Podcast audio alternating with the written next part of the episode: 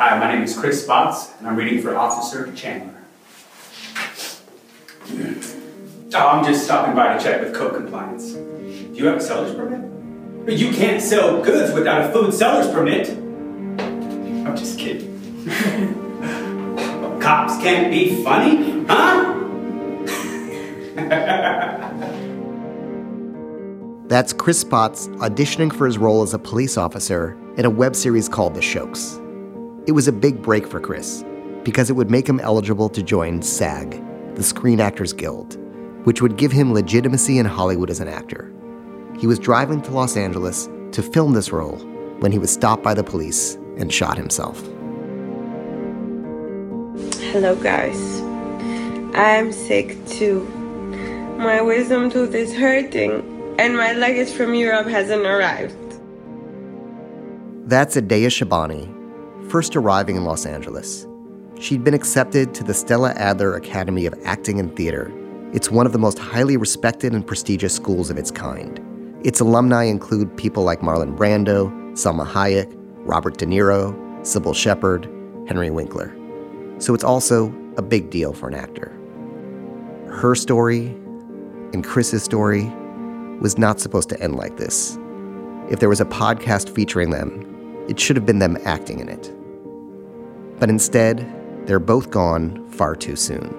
One a victim, the other a perpetrator, leaving those who knew them, who cared about them, who believed they had a bright future, heartbroken, with many unanswered questions.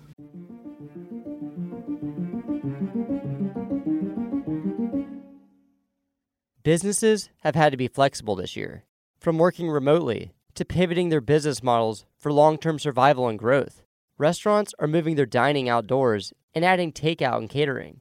And major retailers are now selling face masks. If you're in charge of hiring for your business, these pivots have made your job even more challenging, especially if you have to hire for brand new roles. Thankfully, there's one place that you can always count on to making hiring faster and easier ziprecruiter.com slash approach. When you post a job on ZipRecruiter, it gets sent out to over 100 top job boards with one click. Then, ZipRecruiter's powerful technology finds people with the right skills and experience for your job and actively invites them to apply. It's no wonder that 4 out of 5 employers who post on ZipRecruiter get a quality candidate within the first day. See for yourself. Right now, you can try ZipRecruiter for free at ziprecruiter.com/approach. That's ziprecruiter.com slash A-P-P-R-O-A-C-H. Approach. Let ZipRecruiter take hiring off your plate so you can focus on growing your business. Go to ziprecruiter.com slash approach. ZipRecruiter, the smartest way to hire.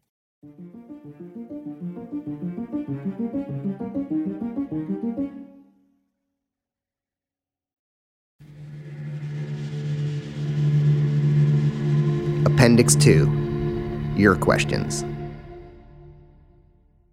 Hi, I just had a question about the uh, notebook that was found in the truck.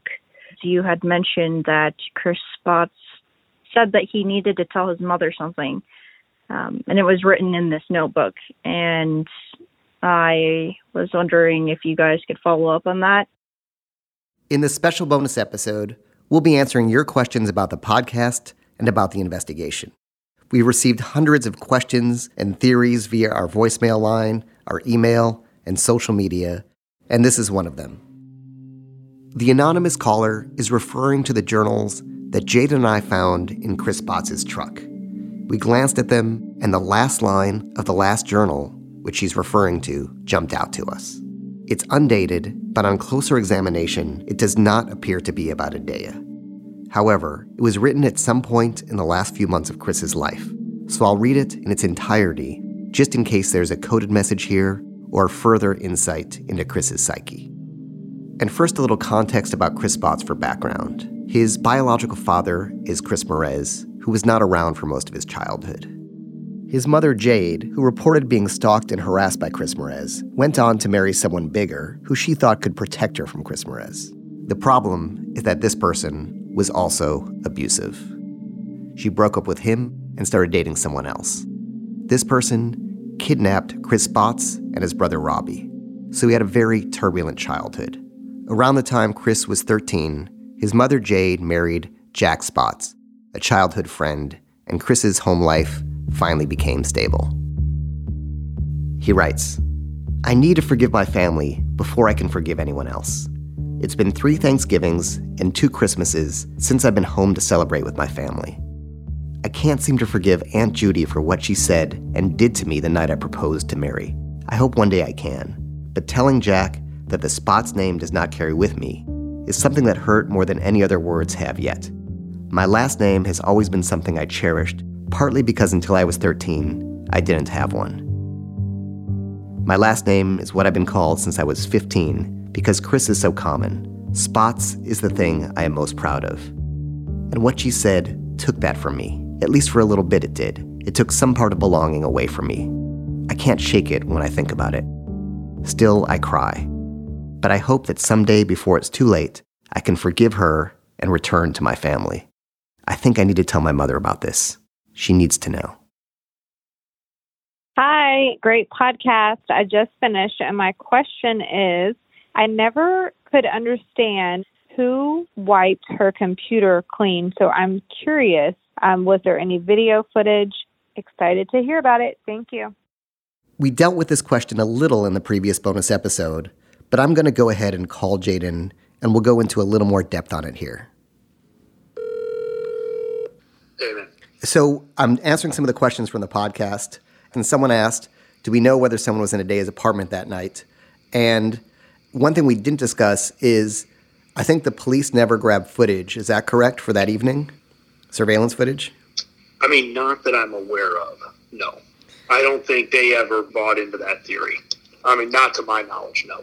The only the only surveillance footage I've ever seen or uh, heard referenced was just the footage of her leaving. Second question is Isn't there a key fob system that allows you to know who's entering and exiting the building? There is, yes. Kaiser told me that, like, the guy that does it wasn't available. The system, something's wrong with the system. He couldn't get in. Got it. And Kaiser is the But- police detective assigned to the case. Correct. He, he was the lead detective. So it's our theory, and I guess the police's theory too, that the door was either left unlocked accidentally or intentionally by Chris. Yeah, I think one or the other. There was an issue with that lock where when you turned it, it's it sort of stopped, and if you turned the key back, it would allow you to pull it out, and the door wasn't actually locked. You needed to like apply pressure to the door to get it to actually engage. And so I think we either believe that it was turned hastily like that and just left, or I think I think that's probably your eighty percent and then I would say 20%. Chris actually had the forethought to leave it unlocked just to create a loose end. But I don't. I don't really. I think that's a low probability. I think higher probability is the jammed lock. And as far as we know, nothing was deleted from the computer, correct? No, I mean I think based on the forensics information you got and kind of the what the type of activity it was, uh, I think that the the computer was just calling Google services and not actually not actually uh, user activity. In investigations, is there a name for these kind of uh, things that come in early that get a lot of attention, but they Oh, end up say being like a red like a red herring. got it? So it's another red herring. Sure. Hi, this is Kristen calling from Massachusetts. I just have a question about the finale episode and specifically um, your chat with Kim Merez. I'm just wondering if if Chris Merez told her all of this, how did she not go to the police and the authorities and tell them what she knew Hey, Kristen, in the particular case of Kim Merez, I think what's important to realize is that someone who's been emotionally and physically abused often doesn't come forward with information. And this happens for a number of reasons. Among them is fear. They're afraid that if they come forward based on their very real experience with the perpetrator, there will be negative repercussions for themselves and their family. And the system often doesn't adequately or even remotely protect these women. Secondly, because of worries of shame and judgment about them, which is in a sense what this question and a bunch of other people asked a similar thing is. I think it was a brave thing for her to come forward. She was willing to speak when Jada and I came to her door and was very open and wanted the truth told. Third, because of post traumatic stress. Fourth, because of what's called trauma bonding. and this is the case with Kim, and this is very common, is when people come from households that are abusive, they unconsciously correlate love with abuse. And they can feel loyal to a perpetrator, and even though they're the victim, not want to hurt that other person who abused them. So, as a culture, if we want people like him to come forward about this, we need a lot more empathy and understanding, and we need to make this a whole lot safer to do so. My question whether you re interviewed Chris Spotz' friend who was in the car with him the day he killed himself after you put everything together. Because the friend's story was basically that they were going to go torture the truth out of Chris Merez to try and find Adea's body.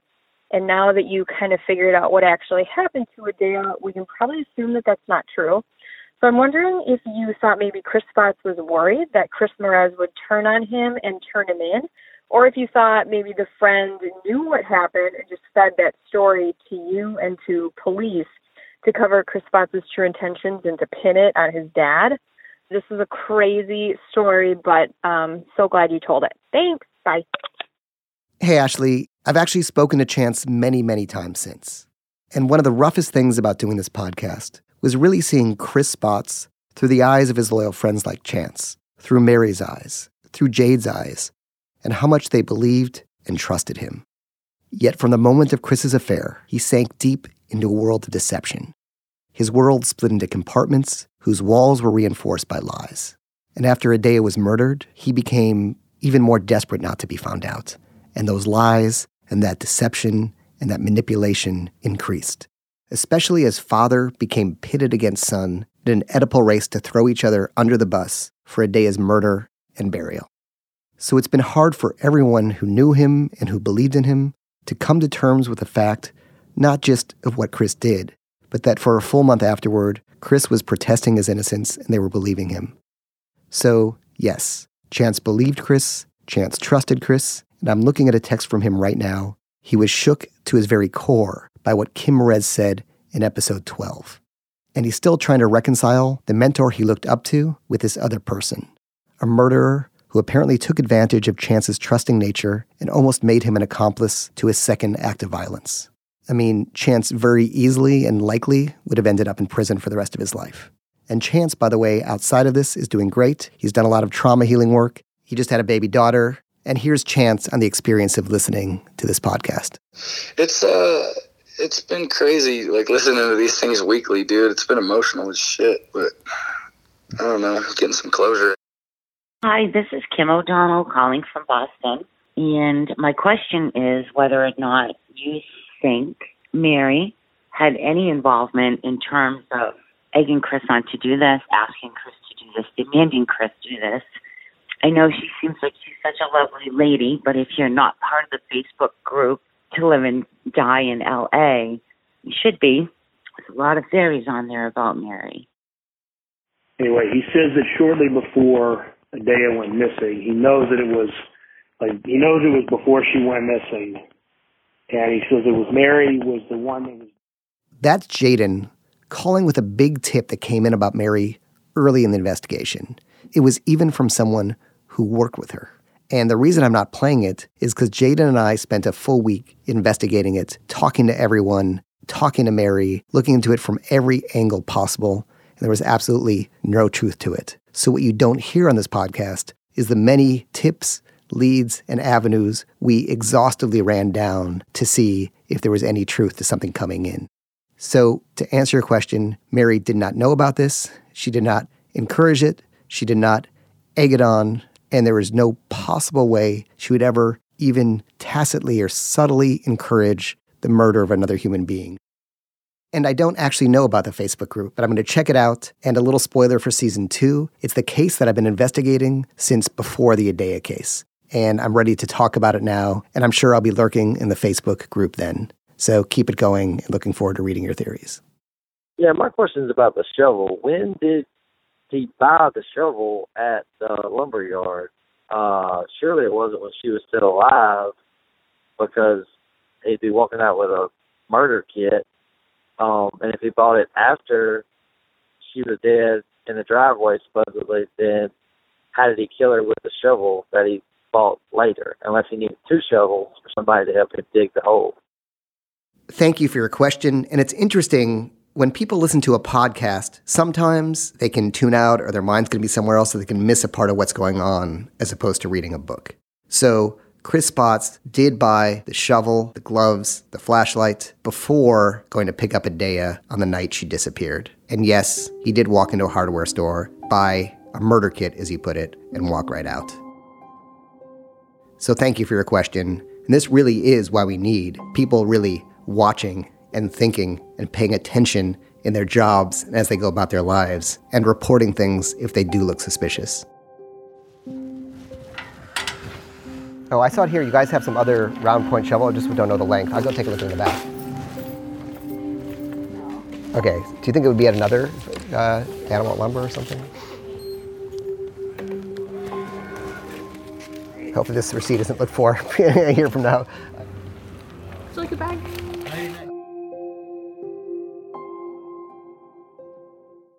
in the first episodes and um, in some of the other episodes you had mentioned being threatened, you and your family and some of the other people working on the podcast.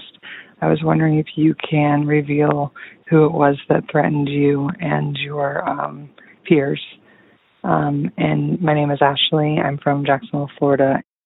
Thanks, Ashley. And we actually do have some of those threats on recording. And we made a decision not to include that part of the story in the podcast because I don't want to make it about me. It is about Adea. And I would like to name them and call them out here, but the police know who they are. Jada knows who they are. My security contacts know who they are. So it's dealt with for now and for the future. I've learned a lot from this experience. This Monday night on CBS, it's the return of the CBS original series All Rise, a legal drama where Judge Lola Carmichael, played by Simone Missick, is a dynamic and bold African American judge fighting to change a flawed legal system. There are compelling cases told in unexpected ways, featuring beloved characters and plot twists. It's entertaining, heart stopping, absurd, but ultimately hopeful. The All Rise season premiere this Monday night, 9, 8 Central on CBS.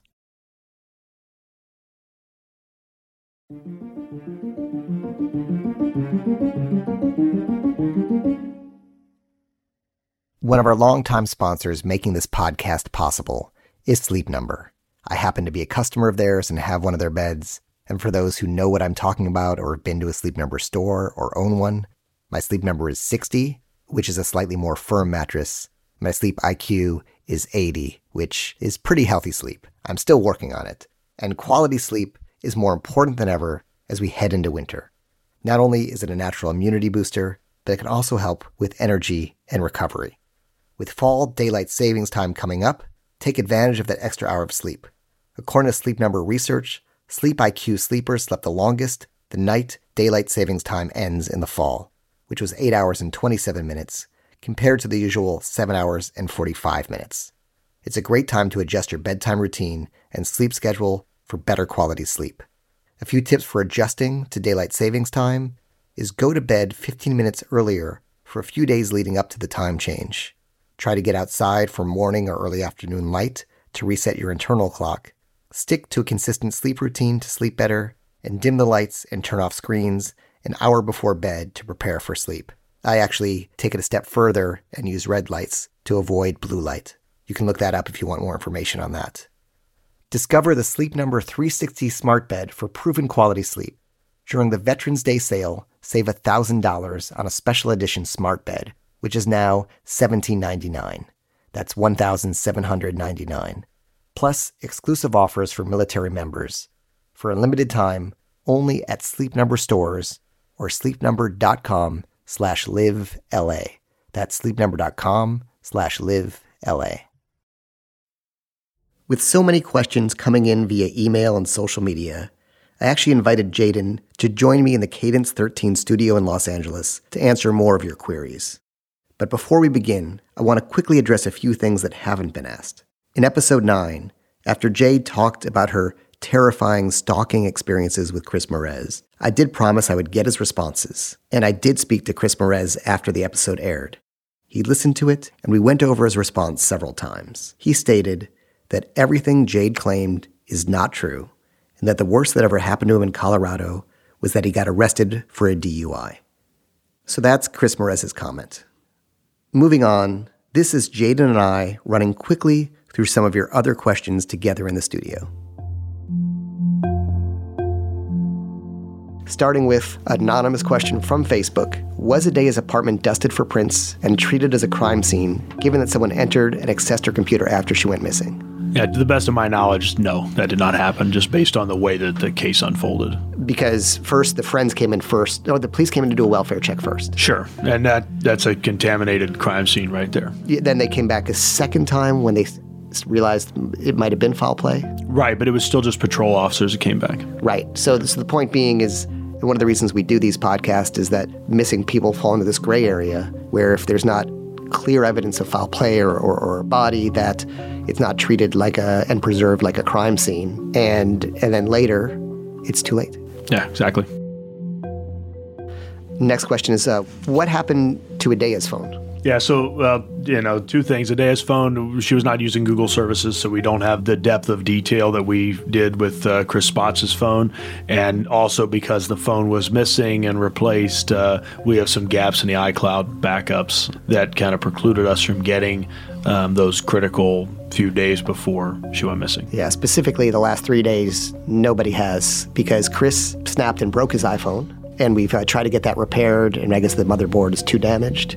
It if, is. Uh, if anyone here is a genius iPhone repair person and is better than Jaden's service, we're, we're, we're happy to, to, to, to, to look into another way to get in, in on that. But, I'm, but he also, I'm sure he, he deleted everything anyway.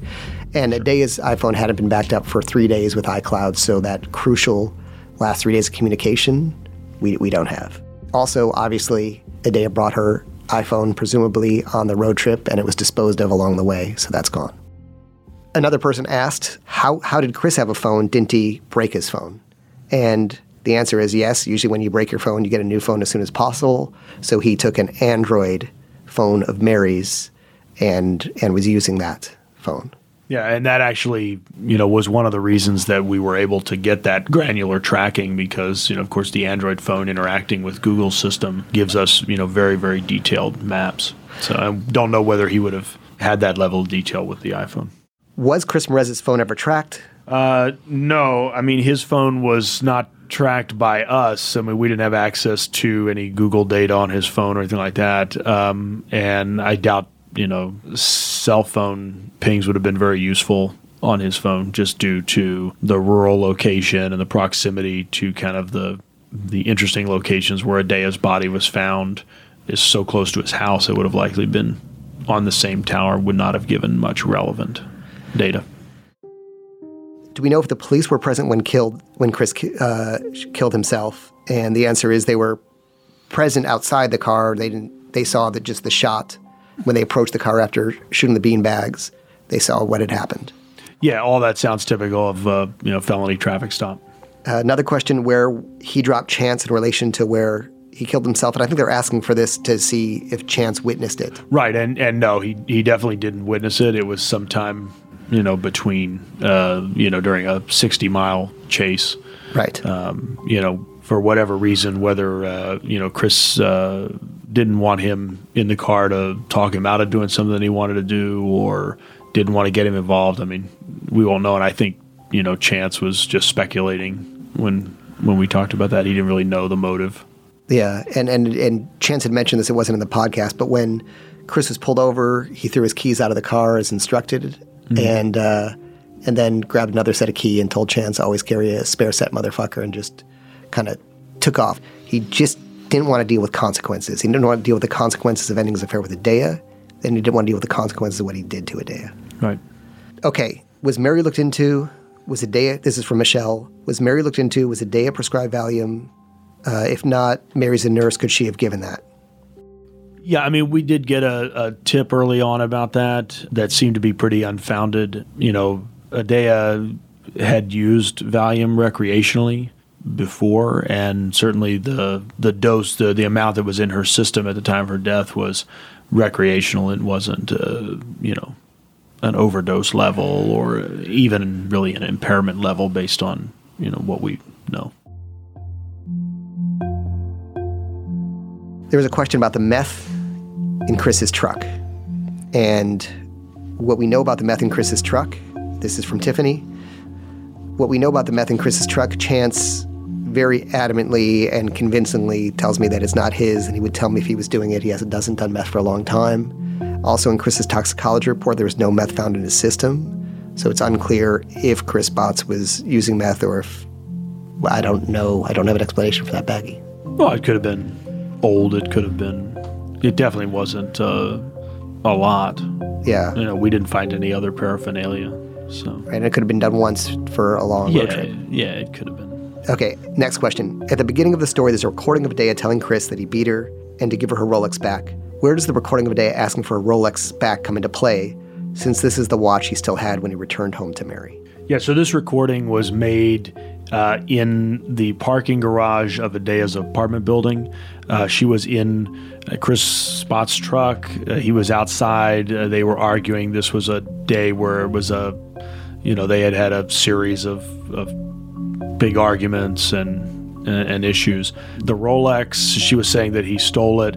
You know, he had over a period of time taken it, I think, a couple of times, as well as her phone.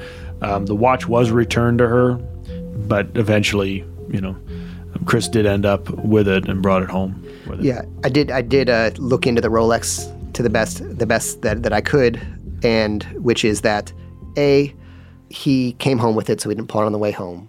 Right. Uh, when he saw a Chance, he no longer had the Rolex at that point because thought maybe they pawned it on the road trip. The coroner found eighteen hundred dollars Mhm. on, on Chris Spotz, so that money could have been from pawning the Rolex. Mary did say, and that Chris had this idea he was going to pawn the Rolex, change his face and identity, and move to Mexico. I mean, a lot of people go missing. Amanda asks, We live in Fort Morgan and have heard rumors that Jade has moved away and that Mary went with her. So that's the first question. And that is true. I mean, the, the, the repercussions of these cases on the families involved are so great. And I think the kids were getting harassed at school, which is not fair to do to these to, to minors and young children. They were getting some threats on Facebook, and they just wanted to go somewhere where no one knew knew them uh, and just start over. It, it's just so hard. It's just so hard on these these families, These the stories that don't get told. So they did move away from the town that I think like the Spotz family like was part of like almost part of founding. You know, early settlers there. Oh yeah, you know they were very um, entrenched in that small community. And then they, she asks, why would Mary essentially throw Jade under the bus and tell us about Chris sitting on the couch when Jada went to look with for him? What would Mary gain from this? I think you know that goes as a testament to the amount of information and the and the, the candor that Mary uh, had when talking to you. Um, you know, she was just providing you with the reality of what happened. Yeah, and she's not throwing Jade under the bus. She was just saying because she's actually defending Jade. Like there was a very there there were a very a very honest moment there, which is Jaden came to the door. Yeah, she's throwing me under the bus. I mean, you know, you had we around. not gotten, uh, you know, had we not gotten tricked by Chris Morez and uh, some other elements of the case, you know, had not presented, um, I would have gone back the next day, and uh, certainly, you know, that's one of those. Yeah, it's one of those moments where I think you know it could have been it, the whole thing could have ended differently. I mean, not for Adea, but you know, for Chris. Right. I mean, I, th- I think, but I think even for a day for Chris to face the justice system, maybe would be a better Oh, sure. outcome. Yeah, I, and I think Mary's point was there are all these little moments where an entire case could have turned out differently, right? Even early on with with Chris and Adea, if Chris hadn't and Adea hadn't gotten back together, Sure. if maybe you had spoken to Chris Spotz that day or spoken to Jay the next day, there were all these moments when things could have turned out differently. Right. One thing I found out about that I didn't share in the podcast, just because it didn't feel like it should be part of the story, is when I got into Chris's email, in his Gmail, I found that he was on my mailing list and was like a reader of my books. Hmm. And the one of the last emails he opened in the last couple of days was an email from me, not knowing he didn't. I never uh, reached out to him, so he didn't know I was looking for him Mhm. yet or was even involved.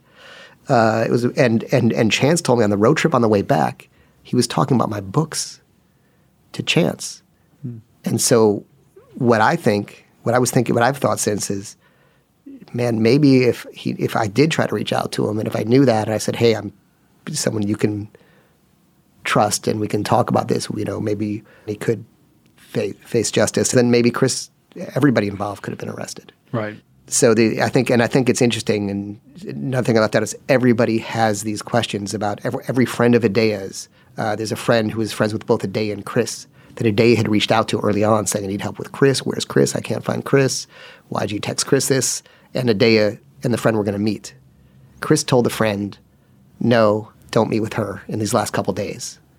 And so she didn't, and she thought, shoot, what if I had met with Adea? Mm-hmm. You know, hmm. every person, every friend of a day is Adea's, Nora, everybody thinks, what if, and what if, and what if. It's, it's one of those questions you're left with. Right. No, for sure. What about video footage from the gas station he stopped at? So we, we followed up with every single one of the places he stopped. Everything was expired except for what we got from the hotel. Correct. Yeah, everything except for the hotel. And uh, I think from our stops and our follow up calls, it doesn't appear that LAPD ever stopped or requested any of that footage. The only reason that we got the footage from the hotel is because they had requested it and, and they had held on to the footage. So we were able to get that. Shauna asks How does Chris Merez's statement, as well as the statement from his ex wife, match up to the Google data that you have from the time period after Chris Spotz left the private driveway and before he drove into the wilderness area? Right. I think that that his ex-wife Kim's statement was uh, highly consistent with what we saw in the Google data, which you know lended a lot of credibility to uh, what Chris Merez had told her. And even in my last interview with Chris Merez, he said that Chris Spotz had spent around four hours at his house, which is closer to the Google data, which was around five hours. Someone else asked how Chris Spotz got his guns, and this is a pretty terrifying to me in a sense. Here's a person who's suspected of murder, who went, I believe Mary got the gun and he went with her and got the gun. But the fact that when you're supposedly being watched by the police and you're a suspect in a murder, that you can then go obtain a gun is hard for me to fathom. Yes. I mean, no. I mean, I think at that point he was definitely not being uh, surveilled. Based on these questions, it feels like we did answer most of the questions within the podcast itself. I think these are all great details, great things you're noticing, great questions, and anything new. I know people have asked about the tip that Jaden got. That's something he's exploring now. Correct. Yeah, we're we're actively working on that now, and we'll hopefully have an update soon.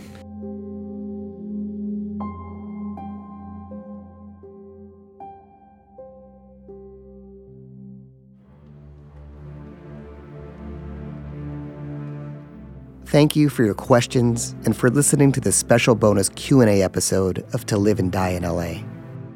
I do want to make a note about the police based on some of your questions. Hardworking people who devoted more resources and care to this case than they do to many others. We've only gotten this far in this podcast because I have a caseload of one, and I've been working on it with Jaden for 14 months. I wish our system had more people and more resources for the missing, who fall into that gray area sometimes of not knowing whether it's foul play or voluntary. But since the system doesn't, through what I've learned from Adea's case, I've been able to help other families. And one that I'm very passionate about is the topic of a special live bonus episode next week. We'll share the full story of what happened to Matthew Weaver for the first time in the hopes that through the power of you, the listeners, perhaps we can bring them some answers and some closure. That feeling of uncertainty, of not knowing where your child is for an extended period of time, is a horrible place to live in. A special thanks in this episode to Jamie Sheffman and Zach Jurich of Salt Audio for making this episode possible while Alex was on a much deserved vacation. And also, of course, thanks to Donald and Payne, and especially Mike Rooney at Tenderfoot TV and Grace Royer at UTA. Please continue to leave us your questions and comments on our voicemail line at 213 204 2073 and via email at livediela at tenderfoot.tv. Thank you for listening to and participating in, and for some of you, helping to solve the tragic case of Adea Shabani. May she live on forever in your hearts and in your memories.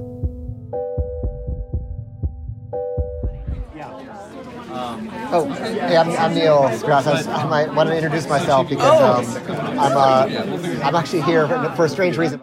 I'm at the premiere of The Shokes, the web series you heard Chris Spotz auditioning for at the beginning of this episode. And I'm speaking with the actor who took his place in the series the day after he killed himself.